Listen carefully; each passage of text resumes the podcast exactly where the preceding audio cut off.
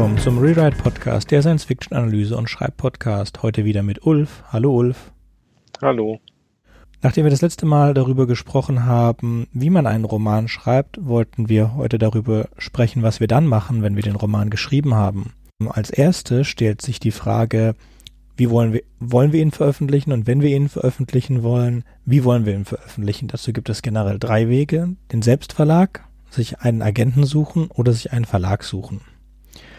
Aber in allen drei Fällen gibt es sehr sel ist es sehr selten, dass man ein Marketingbudget hat. Und deswegen muss man sich da selber um seine Buchmarketing kümmern. Und darüber wollte ich mit Ulf sprechen. Ja, sehr gerne.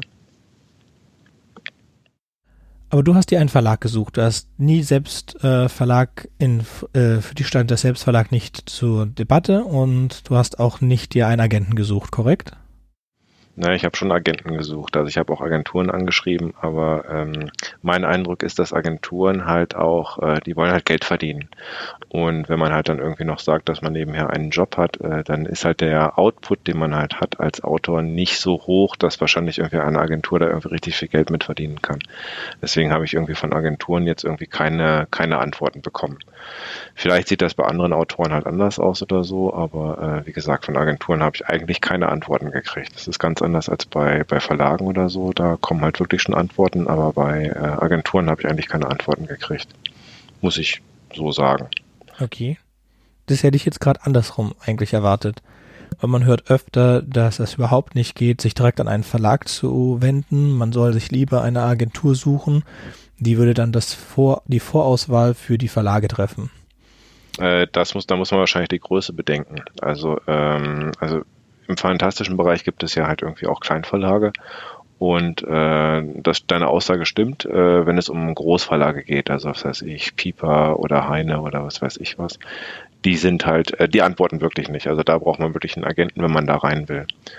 Und ähm, das ist halt dann schwierig. Also wie gesagt, da muss man, ich, ich denke mal, es würde versuch, funktionieren, wenn man halt irgendwie auf irgendwelchen Buchmessen oder so einen persönlichen Kontakt aufbaut zu den Agenturen und dann darüber das Ganze halt probiert. Also da braucht man halt Beziehungen dafür, aber ich denke mal, das ist auch ein Eintrittsweg irgendwie, um da reinzukommen. Also wenn man ein bisschen in der Szene drin ist, wenn man sich da halt auskennt drin, dann, äh, dann würde das wahrscheinlich funktionieren. Aber einfach nur anschreiben oder so, die großen Verlage, die antworten auch nicht. Also das stimmt schon. Also ich habe gelesen, dass ähm, die großen Verlage es, wie bei allen großen Organisationen, es gerne sicher haben. Also die kaufen gerne Übersetzungen. Also wenn ein Buch erfolgreich ist in der USA, dann kann es sich auch nicht schaden, die Übersetzung im deutschen Raum anzubieten. Und wenn du sowieso schon äh, berühmt bist, also wenn du ein Dieter Bohlen bist oder ein Politiker oder so, dann ist sicherlich ein Interesse an deiner Biografie, äh, Biografie da. Das ähnliches gilt für Influencer. Und natürlich, wenn jemand ein sehr erfolgreiches Buch hat in einem kleinen Verlag oder im Selbstverlag, dann sind auch die großen Verlage eher interessiert daran, diese Leute abzuwerben. Was ein bisschen unfair ist, meiner Meinung nach, gegenüber den kleinen Verlagen. Aber ich denke, selbst Stephen King ist es so gegangen. Ja, das stimmt. Das stimmt. Also, ähm, also was man auch feststellt, ist, dass zum Beispiel Self-Publisher auch äh, wirklich dann auch bei, mit großen Verlagen zusammenarbeiten. Also da gibt es ja auch mal in der, bei der Frankfurter Buchmesse gibt es ja auch einen Self-Publisher-Preis. Und äh, da ist es sehr häufig dann schon passiert, dass die Bücher, die da gewonnen haben, also äh, aus dem fantastischen Bereich, dass die dann quasi auch vom Verlagen nochmal neu aufgelegt wurden. Ähm, ob das jetzt unfair ist oder nicht, hm, ja, mag jetzt, also der Self-Publisher freut sich halt, also ein bisschen blöd ist es halt für Kleinverlage, würde ich halt sagen, weil die haben halt in die Entwicklung des Autors halt Geld reingesteckt und ähm, wenn der dann bekannter wird oder so, dann kriegen sie das Geld halt nicht wieder raus. Das ist halt so, das ist, eigentlich kann man das vergleichen mit ähm, Fußballvereinen in der Bundesliga. Es gibt halt die Großen und dann gibt es halt irgendwie die Kleinen, die halt irgendwie dann im Mittelfeld oder unten rumspielen und äh, die, da werden halt dann die Spieler werden halt irgendwie dann quasi den kleinen Vereinen, wenn sie besser sind, irgendwie dann auch weggekauft. Es ist irgendwie so ähnlich. Also da sind beide Branchen wohl relativ gleich. Ja, ich finde das ein ziemlich guter Vergleich mit dem Fußball. Fangen wir mal zu den, den äh, Key oder den Schlüsseldingen, die man für sein Buchmarketing machen kann. Eine Sache, auf die ich oft angesprochen werde, sind die Covers. Also, dass äh, als Kaufentscheidung Seite das erstwichtigste, wenn man den Autor nicht kennt und wenn man nicht nach dem Autor sucht, dann schaut man sich die Covers an und dann den Klappentext. Ja, also das kann ich bestätigen. Ich habe mir auch vorher so eine Liste gemacht, welche Themen halt wichtig sind. Und äh, interessanterweise äh, ist Cover auch wirklich das Erste, was ich bei mir oben drauf habe. Das heißt also, es ist vollkommen egal, ob man jetzt irgendwie seine, also man, man macht sich ja so, wenn man sein Buch halt irgendwie im Kleinverlag oder auch als Self-Publisher hat, dann macht man sich ja auch Gedanken, wo man da jetzt irgendwie Marketing machen will. Also ob man jetzt irgendwie zu Bloggern gehen will, ob man auf Cons gehen will oder wie auch immer. Aber das, was ich mir als allererstes aufgeschrieben habe, ist halt, dass das Cover sehr wichtig ist, weil das Cover ist so gesehen gesehen die, die erste Visitenkarte, die man so mit dem, wie man sein Buch quasi ankündigt und äh, was man da drin hat. Das heißt also, ich habe bei meinen Büchern jetzt irgendwie auch darauf geachtet oder so, dass ich jetzt irgendwo die Sachen, also was weiß ich, ob es an Herr der Ringe angelehnt ist oder ob da jetzt irgendwelche Steampunk-Elemente da drin sind, dass man das schon auf dem Cover irgendwie da drauf hat. Das ist, das ist wirklich sehr wichtig und ähm, ich habe auch viele Diskussionen irgendwie auch mit anderen Autoren darüber, über das Cover, ob die damit jetzt zufrieden sind, ob die sich da jetzt irgendwie die Geschichte gut abgebildet sehen. Und das Schlimmste, was halt passieren kann, ist das, dass der Autor halt seine Geschichte auf dem Cover nicht wirklich wiederfindet. Das ist so, ja, da ist es halt schwierig, sich damit zu identifizieren, weil wenn man auf einem Con steht oder wenn man halt irgendwie dann auch online irgendwas macht oder so, das erste, wie du schon gesagt hast, das, das erste, was halt irgendwie ein potenzieller Leser sieht, ist halt wirklich das Cover. Und äh, wenn das halt irgendwie dann nicht wirklich das ist, äh, was mit dem man zufrieden ist, dann, dann ist das schon echt schwierig, auch irgendwie dann darüber richtig zu reden oder auch begeistert davon zu reden. Deswegen ist das Cover ganz richtig. Und vor allen Dingen ist es halt der Vertrag mit dem Leser. Das heißt also, da kündigt man schon an, um was es in diesem ganzen Buch geht. Und ähm, ja, das sollte man auch, äh, auch die ganze Stimmung. Also ich habe auch viele mit dem Coverdesigner, also das ist jetzt der Vorteil vom Kleinverlag, dass ich halt irgendwie dann mit dem Coverdesigner auch darüber reden konnte, wie wir das jetzt irgendwie machen, von der Farbgestaltung her und so weiter. Also das ist quasi so, dass man das selber beeinflussen kann. Ich habe es aber auch, auch schon gehört von anderen Autoren, dass die halt keinen Einfluss auf das Cover haben. Das heißt also, das ist dann bei äh, anderen Verlagen, da ist es, ist, das kommt immer darauf an, wie der jeweilige Verleger so so, so drauf ist, um es mal so zu sagen. Das heißt, wenn er jetzt irgendwie die Bücher verlegt und die Autoren liefern ihm das Manuskript, wenn das so seine Herangehensweise ist, dann kann es auch passieren, dass der, dass der Verleger sagt, ich habe jetzt hier irgendwie schon folgende Cover eingekauft oder so, die sind für meine nächsten Bücher und äh, das ist jetzt Dystopie, ja, da habe ich jetzt irgendwie so ein kaputtes Auto da drauf, dann packe ich das doch auf. Und die Autorin, mit der ich dann gesprochen habe, hat gemeint, in dem ganzen Buch kommt kein einziges Auto vor. Und das ist dann halt immer so, für mich ist das irgendwie so ein Super-GAU irgendwie, dann kann sich die Autorin irgendwie auch nicht so wirklich damit identifizieren. Und das finde ich halt schon schlecht. Aber wie gesagt, egal was man macht oder so, bei, bei allen Bloggern oder bei allen Internetseiten oder so, das erste, was irgendwie quasi verlangt wird, ist irgendwie so das Cover, weil das halt irgendwie auch in heutiger Zeit so Instagram oder so, das Foto ist so gesehen das Wichtigste an der ganzen Sache.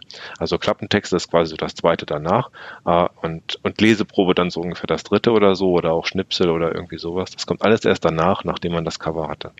Ähm, ich, das ist, habe ich jetzt über Sachbücher gehört, aber in, in zwei Beispielen, die mir bekannt sind, haben Autoren von Sachbüchern gesagt, dass sie keinen Einfluss haben auf den Titel, beziehungsweise in einem einen Fall wurde der Titel, wurden mehrere Titelvorschläge des Autoren abgelehnt und im anderen Fall, da geht es eigentlich mehr um Zeitungen, da sagte der Autor, er schreibt nur den Text und für den Titel ist er nicht, kann er nichts machen an dem Titel. Also der Titel wäre immer Vorgabe vom Verlag.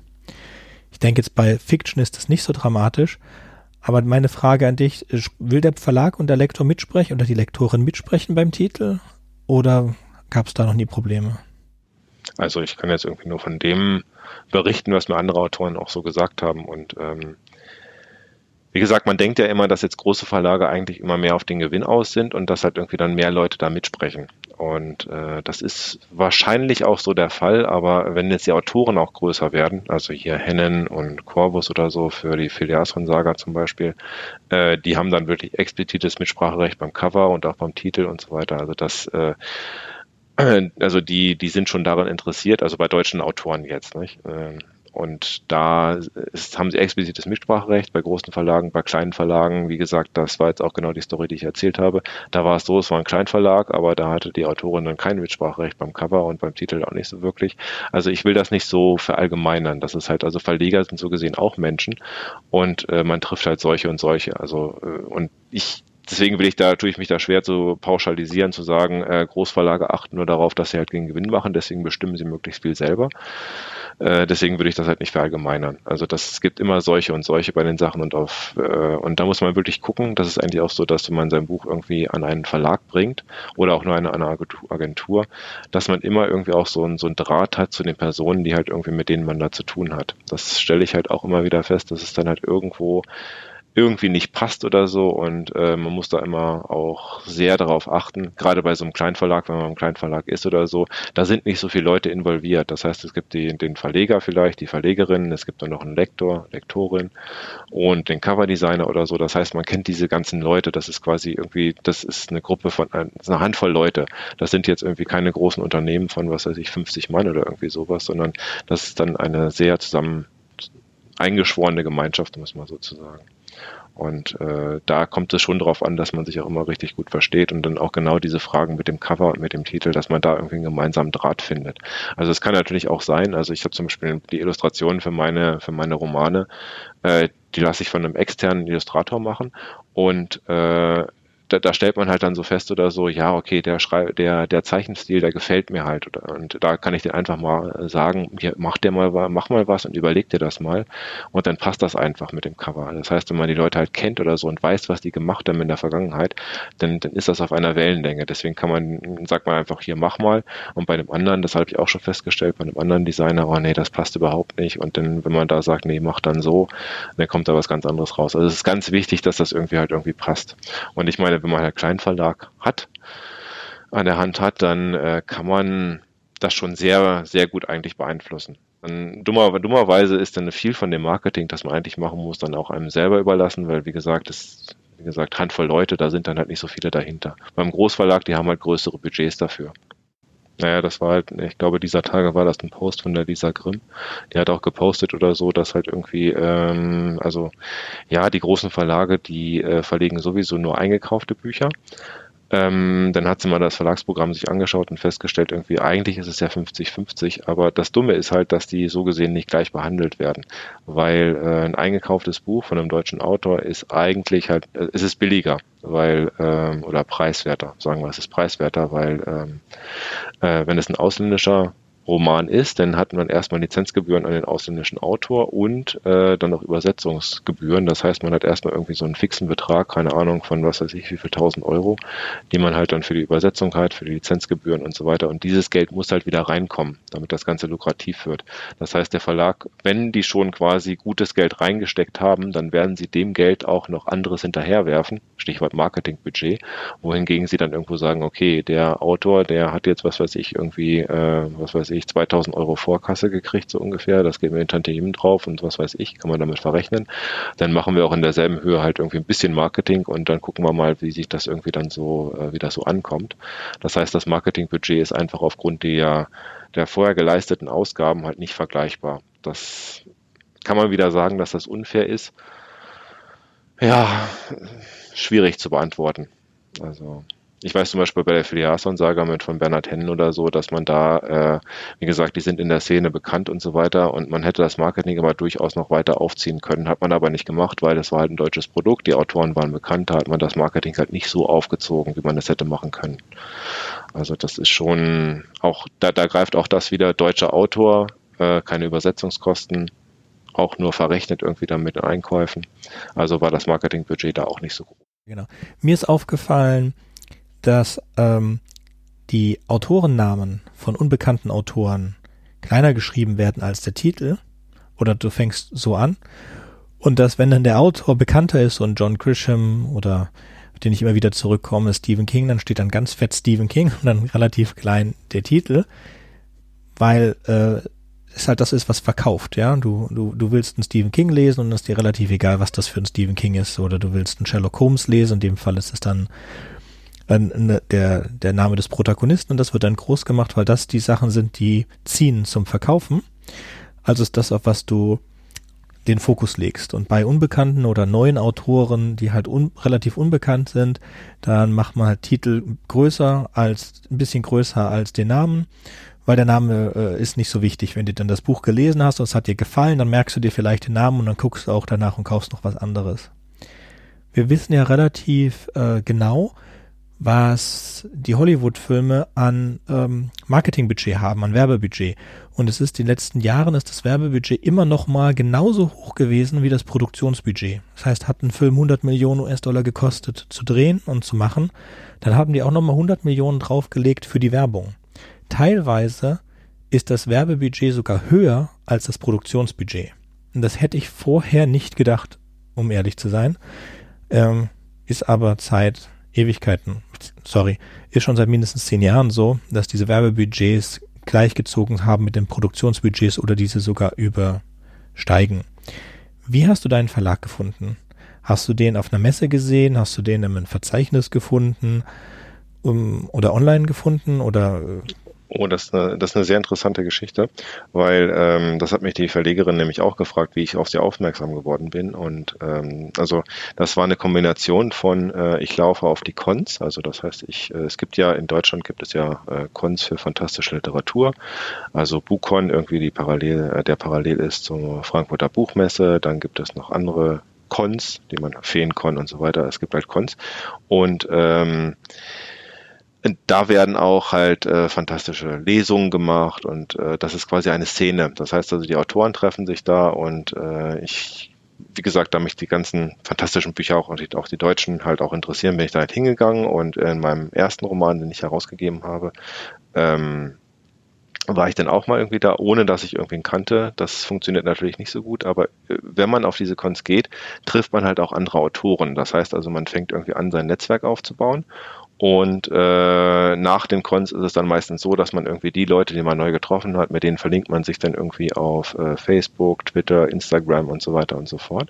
Und dann kriegt man über die ganzen äh, Nachrichten, die die dann halt irgendwie äh, posten, kriegt man natürlich dann auch weitere Kontakte oder wird aufmerksam auf andere Verlage. Das heißt, von einer Autorin, die ich halt kennengelernt habe auf einem Con, die hat dann halt irgendwie gepostet, ah, hier guck mal, was der Verlag macht. Und als ich dann halt irgendwie meinen Fantasy-Roman an den, an den Verlag bringen wollte, äh, habe ich mich dann auch irgendwie daran erinnert oder so. Und dann habe ich halt das Verlagsprogramm von dem Lysandra Verlag, wo ich jetzt bin, mit meiner Fantasy-Trilogie oder Fantasy-Reihe, habe ich mir dann angeschaut und festgestellt, oh, das passt ja. Und dann habe ich die Verlegerin äh, angeschrieben, also mit äh, Leseprobe und allem. Äh, die hat jetzt aber, also wie gesagt, sie hat dann erstmal Feedback gegeben, ja, sie ist interessiert, äh, aber ähm, sie hat dann auch gesagt, irgendwie, das ist das, was ich jetzt vorher meinte, mit irgendwie, ob es dann irgendwie so passt. Also wir haben dann gesagt, ja, wir können mal auf der nächsten, äh, auf dem nächsten Con oder so, können wir uns ja mal äh, zusammensetzen und dann können wir mal gucken, ob das denn irgendwie so passen könnte. Und dann bin ich da halt äh, hingefahren. Dann haben wir halt irgendwie eine Stunde oder eine halbe Stunde miteinander geredet, ob das dann irgendwie so passt. Also wie macht sie denn das Lektorat und äh, was für Vorstellungen hat sie denn davon und so weiter und so fort. Dann haben wir da darüber gesprochen und äh, nach der halben, nach der einen Stunde hat man festgestellt, hm, jo, das passt, kann man jetzt so machen. Also wie gesagt, das war eine Kombination von, äh, ich habe dann mein Netzwerk ausgebaut und äh, persönlicher Kontakt mit Gespräch und so weiter. Das heißt, wie gesagt, kleine Gruppe und da muss man halt gucken oder so, ob das wirklich passt. Also gerade bei Autoren oder vielleicht auch Verlegern oder so ist es ja immer so, dass die halt ihre ganz speziellen Vorstellungen haben und äh, da kriegt man halt dann auch mal Geschichten mit oder so, wo es dann halt irgendwie nicht so gepasst hat oder welche Vorstellungen die haben und, und da muss man schon sehr darauf achten, dass es es dann auch wirklich passt. Also sonst ist das halt keine schöne Erfahrung, sagen wir es mal so. Aber wie gesagt, ich bin selber halt zufrieden damit, wie es jetzt läuft. Also war wirklich gut. Also wie gesagt, auch mit dem Cover und mit dem Lektorat und den Vorschlägen. Also das ist alles, alles super, würde ich jetzt sagen. So, jetzt haben wir unser Buch an den Verlag gebracht. Wir haben den Titel, den Cover. Es ist gedruckt oder als E-Book ähm, erhältlich. Wie fangen wir an? Wie machen wir Marketing dafür? Also ich würde halt sagen, dass man das Ganze erstmal heutzutage, wenn man halt irgendwie nicht so, noch nicht so bekannt ist und kein großes Marketingbudget hat oder so, dann geht das Ganze erstmal über online. Das heißt also, ähm, man, man schreibt dann halt irgendwann die, erstmal jeder Verlag, also auch die Kleinverlage haben halt irgendwie eine Liste von Bloggern, mit denen sie halt irgendwie dann zusammenarbeiten. Und diese, die Bücher, die sie herausbringen, gehen halt an diese Blogger. Das heißt, der Verlag, der hat ja ein gewisses Programm und die Blogger, die mit dem Verlag in Kontakt sind, sind natürlich an dieser an dieser Stilrichtung äh, dann auch interessiert. Das heißt also, das ist so der erste, die erste Gruppe von Bloggern, die man quasi irgendwie dann äh, involviert. Das heißt, man fragt sie, wer will das Buch jetzt irgendwie lesen, wer will es rezensieren und so weiter. Das ist die erste Runde von Bloggern. Dann hat natürlich jeder Autor, also das ist wieder dieser Netzwerkpunkt, dass man da auf Cons geht und sich dann irgendwie informiert und auch auf Facebook schaut. Also welche Blogger gibt es da? Das heißt, äh, man sucht darüber dann halt irgendwelche Blogger oder auch, äh, also es gibt dann Blogger, die halt irgendwie dann das Buch rezensieren oder auch Nachrichten darüber bringen oder so Schnipsel, also mit anderen Worten kleine Textausschnitte aus dem Roman. Und mit denen arbeitet man halt zusammen das baut. Das heißt, man baut sich selber auch so ein Blogger-Netzwerk auf. Zum anderen gibt es auch noch Internetseiten für äh, fantastische Bücher oder auch Artikel ganz allgemein. Äh, die kann man auch anschreiben und sagen irgendwie, ja, also hier ist jetzt ein neues Buch rausgekommen und so weiter, bringt doch mal irgendwie einen Artikel. Davon gibt es auch eine Handvoll in Deutschland. Also die kann man einfach anschreiben, die antworten auch, das ist nicht bei großen Verlagen und die berichten dann auch darüber. Das gibt's halt auch. Und dann kann man noch hingehen und äh, wie gesagt, also man baut sich erstmal irgendwie sein Blogger-Netzwerk auf und so. Was man auch machen kann, ist, äh, es gibt ja heutzutage auch die Social Media Accounts, also Facebook, Twitter, Instagram und so. Und man baut sich halt quasi seine Followers äh, auf diesen auf. Das ist ein bis das ist halt auch schwierig, weil man muss ja immer Content haben, den man halt immer dann posten muss. Und es gibt dann halt diese Kategorie irgendwie von von Autoren, die halt irgendwie dann schon irgendwie ein Jahr vorher irgendwie posten, irgendwie, ja, ich habe jetzt angefangen mit einem neuen Roman, ich habe da eine Idee und es gibt dann halt irgendwie die Autoren, die sagen, ah, mein neues Buch ist rausgekommen. Also die dann quasi sehr spät irgendwie dann erst bloggen. Und äh, der letzte Weg, der funktioniert eigentlich auch überhaupt nicht, weil äh, wenn das Buch rausgekommen ist und dann nur diese kurze Nachricht bringen, äh, damit schafft man ja irgendwie keine, keine große Sichtbarkeit. Der erste Weg irgendwie, wo man jetzt irgendwie jeden kleinen Schritt irgendwie dann äh, quasi einen, einen Fortschrittsbericht irgendwie macht, den finde ich persönlich jetzt nicht ganz so interessant. Also äh, da, das hängt so mit meiner persönlichen ein, Einstellung zusammen, dass ich jetzt nicht irgendwie über jeden kleinen Fortschritt irgendwie, dass ich jetzt irgendwie 10.000 Worte mehr irgendwie habe in meinem neuen Roman, dass ich darüber irgendwas schreiben will.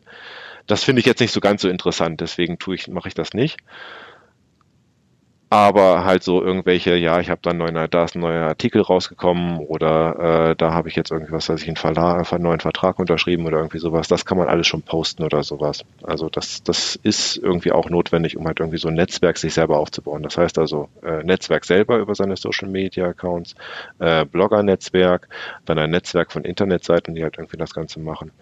Äh, was jetzt auch nach der Leipziger Buchmesse gekommen ist, ist halt, dass ähm, also heute also in diesem Jahr finden ja, finden ja keine Cons mehr statt, also wirklich so Präsenzveranstaltungen, also Leipziger Buchmesse oder äh, andere Cons, die finden ja einfach nicht mehr statt. Und das Ganze geht jetzt auch äh, virtuell. Das heißt, es haben sich jetzt äh, verschiedene Gruppen zusammengefunden, die halt dann irgendwie Online-Lesungen machen. Sie bieten dann halt irgendwie auch äh, Portale an, wo man reingehen kann, wo man halt dann irgendwie sieht, welche Bücher es gibt, in welchem Genre da ist die Frage, ob sich das jetzt irgendwie weiter durchsetzt, also ob das Ganze jetzt wirklich weiter online geht. Also das ist auch eine, ein interessanter Trend. Ähm, zum Beispiel Lovely Books gab es vorher schon. Also Lovely Books ist eine Plattform, wo man auch Bücher sehen kann, äh, die herausgekommen sind, wo man auch sieht, wie die bewertet wurden.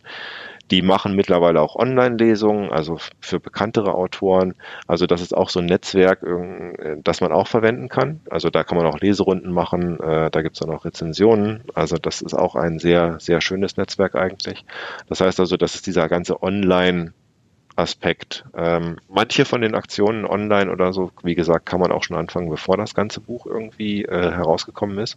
Das heißt, irgendwie man äh, macht dann so, so Cover, Rätselbilder oder irgendwie sowas. Das kann man auch vorher schon starten.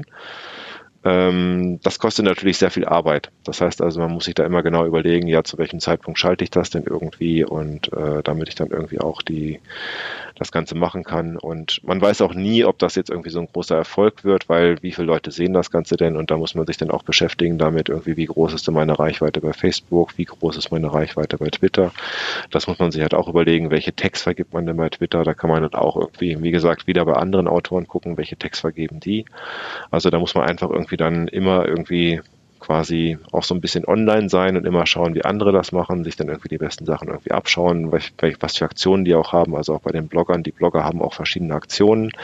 Also da gibt es dann unterschiedlichste Sachen, wie zum Beispiel irgendwie Interviews mit den Protagonisten, Interviews mit den Autoren selber, dann gibt es Reisebeschreibungen in die fantastische Welt, dann gibt es Beschreibungen der magischen Wesen und so. Das machen die Blogger halt. Also also meistens von sich selber heraus, weil sie halt irgendwie dann ihre Seite auch irgendwie mit Leben füllen wollen, mit interessanten, interessanten Geschichten.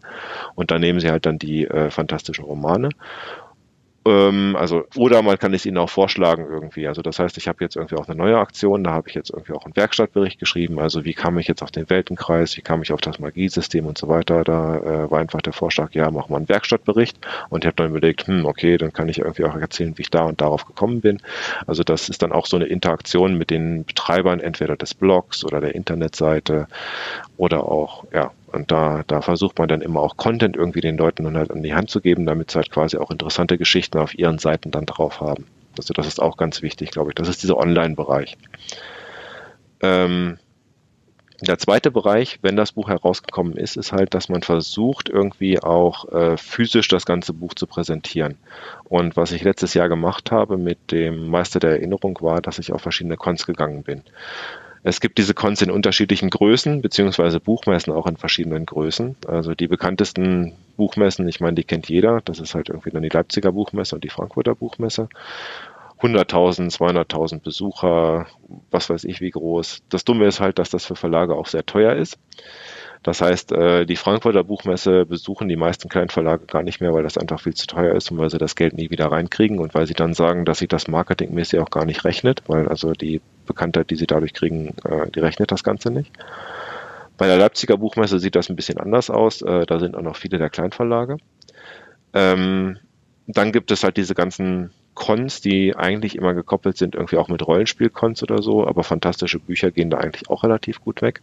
Und was sich jetzt neuerdings entwickelt, ist halt, dass auf Comic-Cons, also äh, für fantastische Serien im Fernsehen oder auch für Comics und so weiter, dass es da jetzt auch vermehrt äh, ja, Stände gibt mit äh, Büchern. Ähm, und das ist, ich war auf, letztes Jahr auf dem Magic Con, das ist ein Con in, in Bonn und das funktionierte auch ganz gut, weil also die ganze Teilnehmerschaft ist auch sehr interessiert an fantastischen Geschichten. Und äh, da kommen wir wieder auf das Cover zurück, wenn man halt ein Cover hat, das irgendwie schon in dem Bereich liegt oder so, bleiben die Leute einfach stehen, dann kann man sie in ein Gespräch verwickeln, das ist so der, der soziale Aspekt bei der ganzen Geschichte, das geht nicht online, sondern das ist halt wirklich so verkaufen dann irgendwie über die äh, über die wirkliche Präsenz, also dass man das Ganze halt darüber macht. Dann darüber kann man dann hoffen, dann auch wieder Blogger zu finden, die das Ganze dann weitertragen und so weiter. Das heißt, das sind so diese zwei Wege, einmal online und das Ganze dann über Cons, dass man halt darüber geht. Bei den Cons ist es jetzt auch noch so, dass ich auch mit verschiedenen Verlagen auch gesprochen habe, also mit denen, die da sind. Ähm, wenn man einmal auf einen Con hingeht, dann ist die Akzeptanz irgendwie dann nicht so gut. Also äh, der Verleger meinte irgendwie so, man muss schon dreimal bei einem Con gewesen sein, damit einen die Leute, die da hingehen, auch kennen und auch immer wieder hinkommen. Das heißt also, äh, da muss man auch so eine gewisse Konstanz aufbauen, damit das Ganze auch funktioniert. Also das ist genauso wie bei den Bloggern oder so. Wenn man jetzt irgendwie einmal irgendwie eine Aktion gemacht hat oder so, dann ist das irgendwie so einmal ist kein Mal. Also man braucht da halt schon ein bisschen mehr ja, es ist ein Marathon, sagen wir es mal so. Es ist jetzt irgendwie, um die Bekanntheit zu kriegen, es ist ein Marathon, es ist kein Sprint. Also ähm, auch Rolling, diese Geschichte, sie hat es 20 Verlagen angeboten, dann kam es erstmal raus mit einer Kleinauflage und äh, dann, dann kamen wahrscheinlich die ersten Rezensionen, ah, wahnsinnig gutes Buch und dann verbreitete sich das Ganze quasi immer weiter. Aber es ist halt dieser Anfang, äh, ist halt dann schon schwer, würde ich mal so sagen. Okay. Was diese Lese, ähm Runden. Wie genau muss ich mir das vorstellen? Also die Leserunde bei, Leserunde bei Lovely Books funktioniert so, dass man äh, ähm, man kündigt das Buch halt an, also man sagt irgendwie, was der Klappentext ist, äh, man sagt irgendwie, okay, ich habe jetzt fünf Printexemplare zum Beispiel, die ich jetzt irgendwie rausgebe und so, und dann können sich die Teilnehmer der Plattform, also bei Lovely Books, die können sich dann darauf äh, bewerben, dass sie daran teilnehmen wollen. Und äh, dann hat man halt normalerweise mehr Bewerber als Bücher und äh, denen schickt man das ganze Buch dann halt. Es können natürlich auch alle anderen daran teilnehmen an der Leserunde. Und äh, dann fängt man, also die Leserunde für Finders Suche hat jetzt gerade angefangen. Äh, die findet man jetzt auch Lovely Books und dann kann man halt irgendwie in der ganzen dann kann man diese ganzen Kommentare, die die halt irgendwie gelesen zu den verschiedenen Kapiteln, das heißt, man teilt das dann auch in verschiedene Abschnitte ein und dann sagen halt die Leser, die das halt irgendwie gelesen haben, okay, ich habe jetzt die ersten zehn Kapitel gelesen, ich fand das und das jetzt gut, das und das fand ich jetzt irgendwie nicht so gut, das fand ich jetzt spannend. Die anderen, die es auch gelesen haben, die kommentieren das Ganze dann halt auch. Das heißt also, man liest quasi zusammen das ganze das Buch. Der Autor, also jetzt wieder gesagt, also ich als kleinerer Autor, ich kommentiere das natürlich, natürlich das auch. Das heißt irgendwie, ich sage dann so und so war das gedacht und äh, zum Beispiel hier mit Leterosom, das ist der Name eines meines Protagonisten. Da kam jetzt die Vermutung raus, dass das irgendwie von Französisch irgendwie angehaucht ist. Ist es nicht. Es kommt aus der griechischen Mythologie. Also solche Kommentare bringe ich dann auch damit. Das heißt, da baut man auch irgendwie so ein bisschen die, die Verbindung zu dem Leser halt auf. Und ich meine, dann macht es auch Spaß. Also ich meine, wenn man halt irgendwie einen Leser dafür hat und dann der interessiert sich für die eigene Geschichte, dann ist es natürlich schön, mit dem auch mal wirklich so zu reden. Das ist auch das Schöne von Cons, äh, dass man halt irgendwie da mit den Lesern auch potenziellen Lesern auch über fantastische Literatur allgemein reden kann. Also das macht auch Spaß. Aber wie gesagt, bei der Leserunde bei Lovely Books äh, und dann gibt es am Ende halt irgendwie ein so ein abschließendes Fazit, also was weiß ich, irgendwie fünf Sterne, vier Sterne und so weiter, also wie sie das gefunden haben. Die Hoffnung ist natürlich irgendwie, dass dann alle sagen, ey, super Buch, ich werde es meinen Freunden empfehlen. Das ist halt so das Beste, was passieren kann. Und was ich gerade eben gesagt habe oder so, wahrscheinlich bei Rowling oder so ist das wahrscheinlich passiert, dass viele, die es dann gelesen haben, gesagt haben, ey, das Buch musst du unbedingt lesen. Und das ist dann so der, ja, Neudeutsch heißt das wahrscheinlich der Viral, das es goes viral, also äh, dass sich das Ganze viral verbreitet. Also es geht dann immer weiter und man muss nicht jetzt jeden einzelnen Lesern überzeugen, sondern dass halt irgendwie dann quasi das Ganze irgendwie immer weiter weitere Leserkreise findet. Das ist so die Hoffnung dabei. Bei allen Marketingaktionen ist das so die Hoffnung, dass es dann quasi weitergeht und dass man nicht mehr jeden Einzelnen überzeugen muss. Und bei Lovely Books ist halt eine Plattform, wo das über Lesungen gemacht wird. Also Leserunden gemacht wird. Wie wichtig sind Rezensionen ja, das Interessante ist wahrscheinlich, dass jetzt irgendwie, ich glaube, Rezensionen bei Amazon sind wahrscheinlich das Wichtigste. Also, äh, also Amazon lebt ja quasi davon, also Amazon lebt ja eigentlich nicht davon, dass sie die Bücher verkaufen, sondern Amazon lebt ja eigentlich davon, dass sie es wunderbar hingekriegt haben, dass sie die Rezensionen verbunden haben mit den Produkten. Das heißt also, äh, viele Leute gehen halt bei Amazon hin und gucken halt irgendwie danach oder so, wie sieht die Rezensionen und äh, welche Empfehlungen gibt es irgendwie noch, wenn mir das gefallen hat. Also dieses ganze, äh, ich, ich kriege ein Urteil darüber, wie gut dieses Buch ist und was es jetzt irgendwie so ist. Das haben sie quasi perfektioniert. Und äh, die Leute gehen nicht irgendwie bei Weltbild oder bei Thalia hin und gucken danach, sondern sie gucken direkt bei Amazon. Das ist jetzt irgendwie genau so, als wenn man äh, die Taschentücher, äh, gib mir mal ein Tempo, äh, ja, es gibt verschiedene, viele andere Taschentücher, aber irgendwie da ist das quasi, das eine Produkt ist quasi synonym geworden für das Ganze. Da kann man jetzt drüber über den Re denken und reden, wie man will, aber es ist quasi so und das, das heißt auch im Umkehrschluss, dass die Rezensionen auf Amazon sehr wichtig sind. Das heißt also, wenn man da irgendwie dann wahrscheinlich nur ein Stern, zwei Sterne Rezensionen hat und dann, äh, ja, das ist dann halt schon echt sehr, sehr schwierig, dass sich das Ganze dann irgendwie noch weiter verbreitet. Also das ist echt schwierig. Äh, das führt dann auch dazu, dass es halt, äh, ich weiß nicht, äh, ob du das auch im Sinn hattest oder so, das führt auch dazu, dass dann viele irgendwie da hingehen und sagen, dass sie sich halt irgendwie Rezensionen kaufen. Das heißt, irgendwelche von außen irgendwie posten das dann halt irgendwie dabei. Amazon wollte dem Ganzen jetzt irgendwie schon einen Riegel vorschieben, vorschieben, indem sie halt gesagt haben, nur bei uns gekaufte Produkte werden auch dann quasi irgendwie so, so werden getaggt oder so, dass es bei uns gekauft wurde, um halt irgendwie so Rezensionen von außen irgendwie vorzubeugen. Also äh, da gibt es dann auch Methoden, wie Amazon das Ganze verhindert, aber die Rezensionen sind eigentlich das Wichtigste bei der ganzen Sache. Amazon ist eine, eine Plattform dafür, was ich jetzt auch meinte mit den äh, Internetseiten. Da gibt es auch Rezensionen und die Blogger machen natürlich auch Rezensionen und man hofft natürlich immer darauf, dass halt gute Rezensionen sind, damit sich das Ganze halt weiter verbreitet. Also Rezensionen sind eigentlich das A und O. Also will man einem Autor irgendwas Gutes tun, dann schreibt man eine Rezension. Ich habe in einem Podcast gehört, dass in dem Forum, wo dieser Podcast sich rumtreibt, dass dann öfter mal Leute plötzlich anfangen, von irgendwelchen Büchern zu schwärmen, von denen noch niemand was gehört hat. Und ähm, das fand ich, das fand ich so skurril, also weil das äh, der Podcaster sehr klar gemacht hat, dass der Autor sich als jemand anders da anmeldet und sein Buch bewirbt. Und das kann man halt daran sehen, dass dieser, dieser User äh, gerade erst aktiv wurde. Also sich gerade angemeldet mit einem anderen Namen, sagt dann, ich habe dieses wunderbare Buch von diesem Autor gelesen und äh, droppt dann den Link zu dem Buch.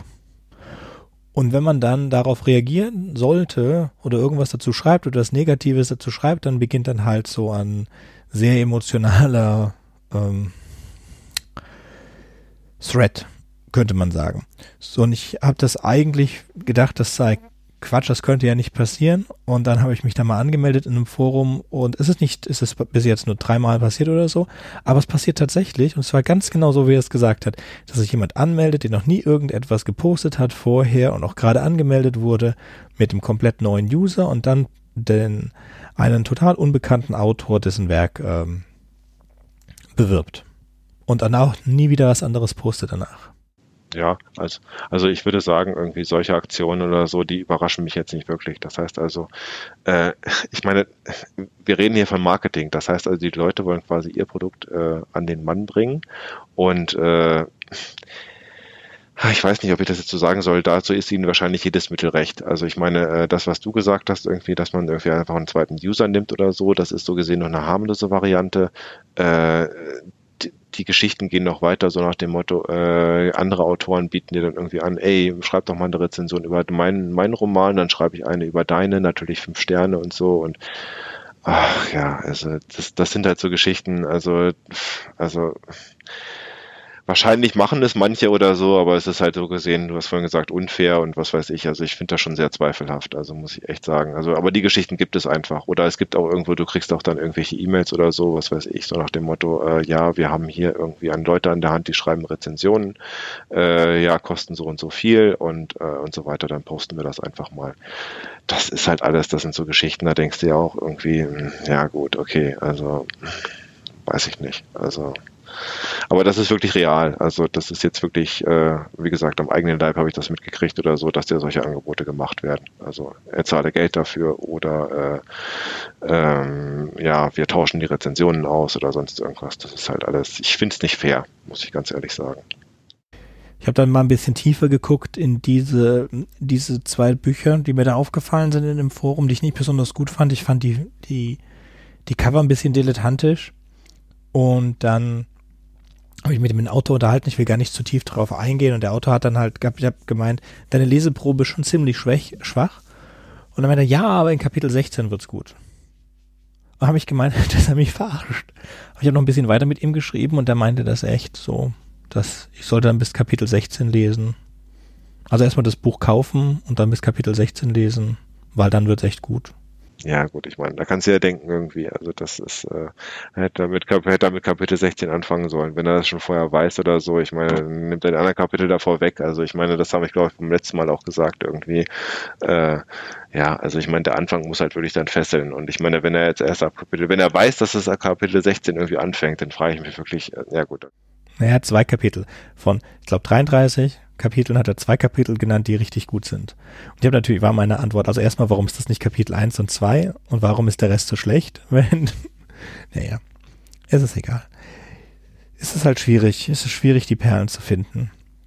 Äh, also was jetzt auch zum Marketing auch noch gehört ist, äh, was sowohl irgendwie bei diesen Präsenzveranstaltungen und bei äh, auch Online-Sachen sehr wichtig ist, ist halt irgendwie so Goodies.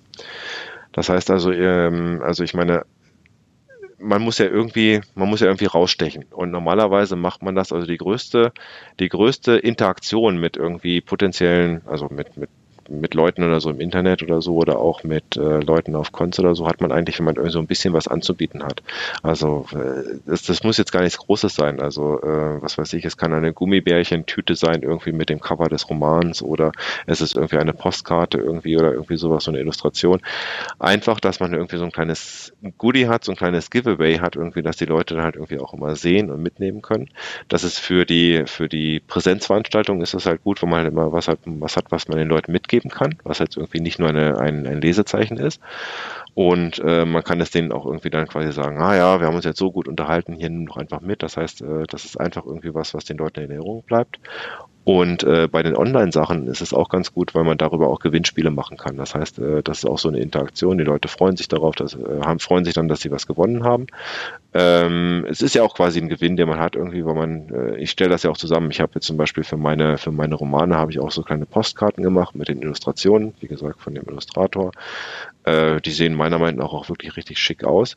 Und ähm, ich finde die auch wirklich nett. Oder auch es gibt ein Verlagsprogramm mit Leseproben da drin oder so, so wirklich so kleine Sachen oder so man einfach mal irgendwie den Leuten gibt oder so, weil man, weil sie halt interessant sind.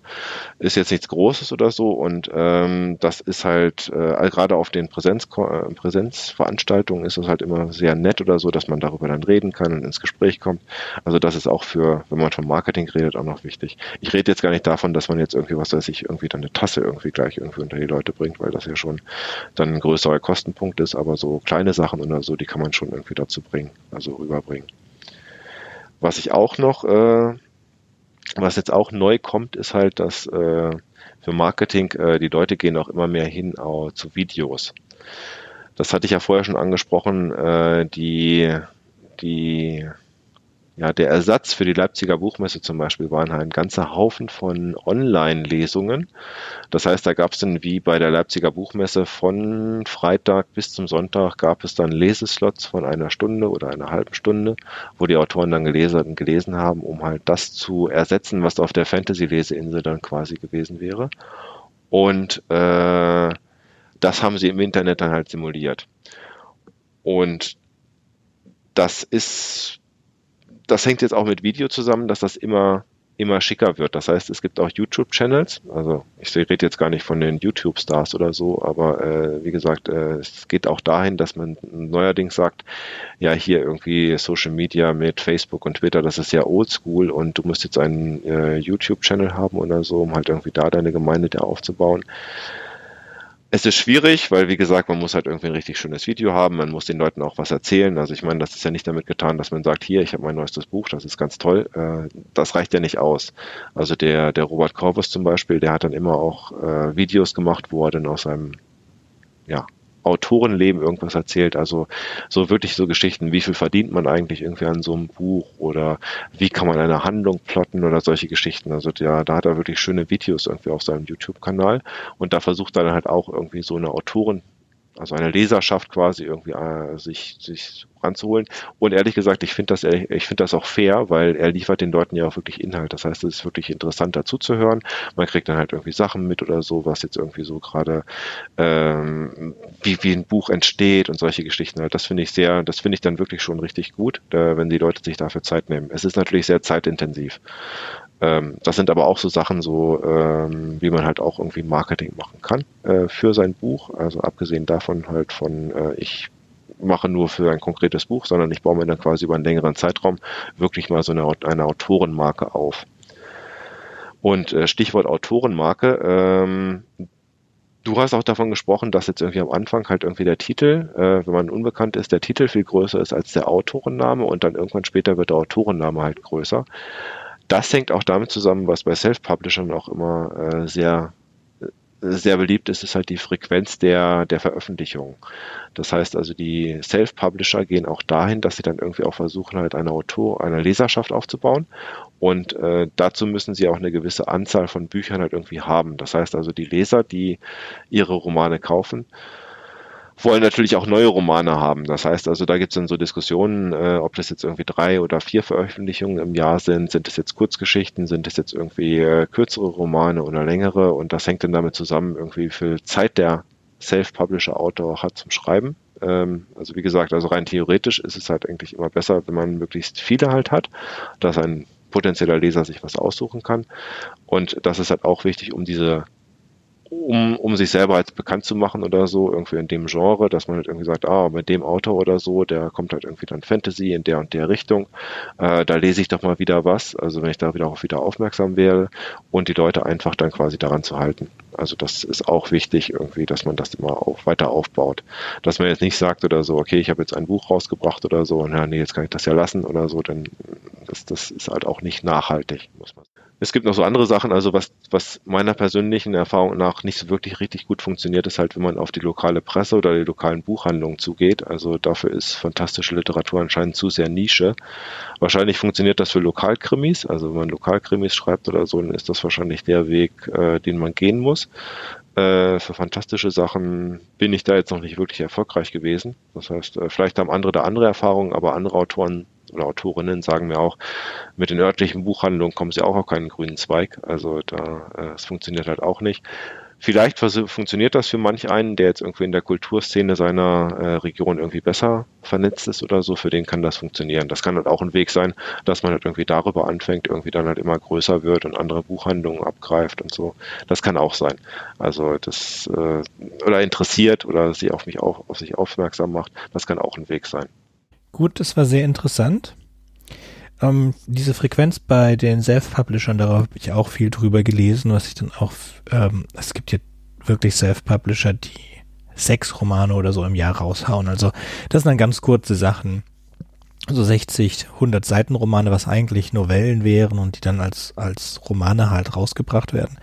Im Sachbuch, was müssen ja auch mal ganz ehrlich sein, Sachbuch und Belletristik, das ist so nicht halbe halbe. Es wird schon mehr Sachbücher verkauft als Belletristik und das gilt vor allen Dingen auch im E-Book. Ähm, und so ein 20 Seiten, äh, 20 Seiten Sach-E-Book, das ist halt auch viel schneller geschrieben als ein 300 Seiten Roman. Und da ist die Frequenz halt bei Sach-E-Book-Autoren äh, ist die Frequenz nochmal viel extrem höher als bei Belletristik äh, Self-Publishern. Gut, ich bin mit meinen Notizen durch. Du hat, bist auch soweit. Dann würde ich sagen, ist es schon spät. Dann sagen wir auf Wiederhören und bis zum nächsten Mal. Vielen Dank fürs Zuhören. Bis zum nächsten Mal.